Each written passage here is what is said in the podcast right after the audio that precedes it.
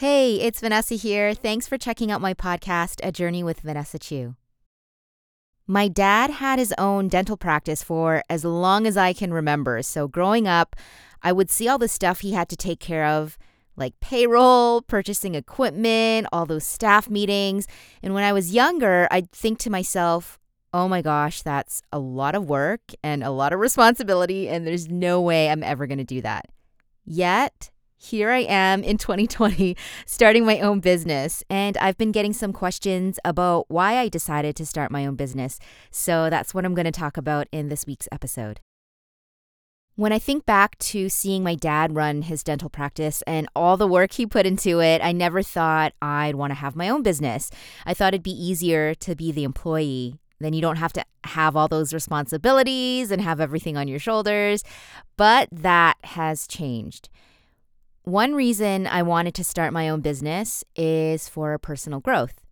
Not only am I learning about the technical stuff, the technical business stuff, but I'm learning what I'm capable of with what I have now.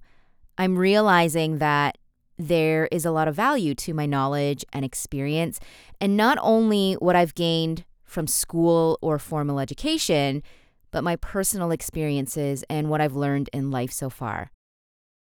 I also don't believe I'm using my full potential or I'm fulfilling my purpose in a job where someone else has the say over everything, what my responsibilities are, when I have to work, where I have to work, when I can have time off, what my salary is.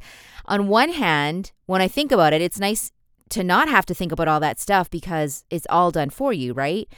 But I don't feel like I'm personally making the impact I want to make and using the knowledge and expertise and experiences I've been through in the best way.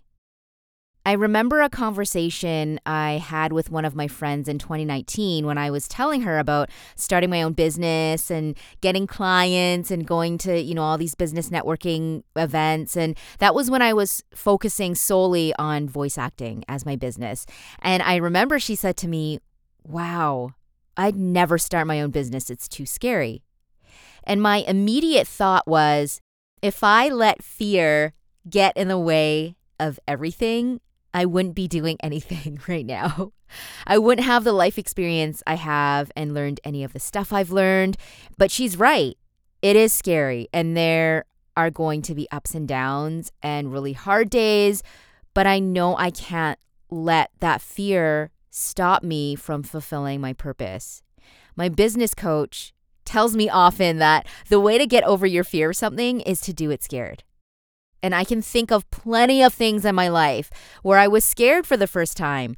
Um, my first time driving, my first time riding a bike, my first time talking on the radio, um, moving away from home for the first time, traveling by myself for the first time, dating, but I've realized that there is so much to learn when you push yourself outside of your comfort zone.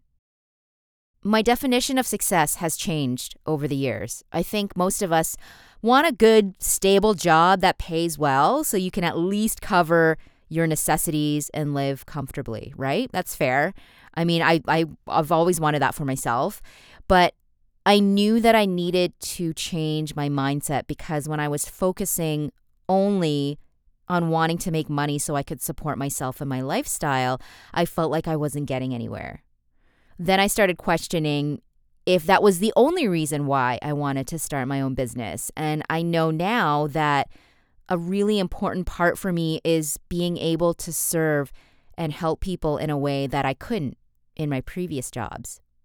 So, what I'm working on right now is a coaching business focusing on dealing with loss and grief. And I'll be talking more about that in my future episodes.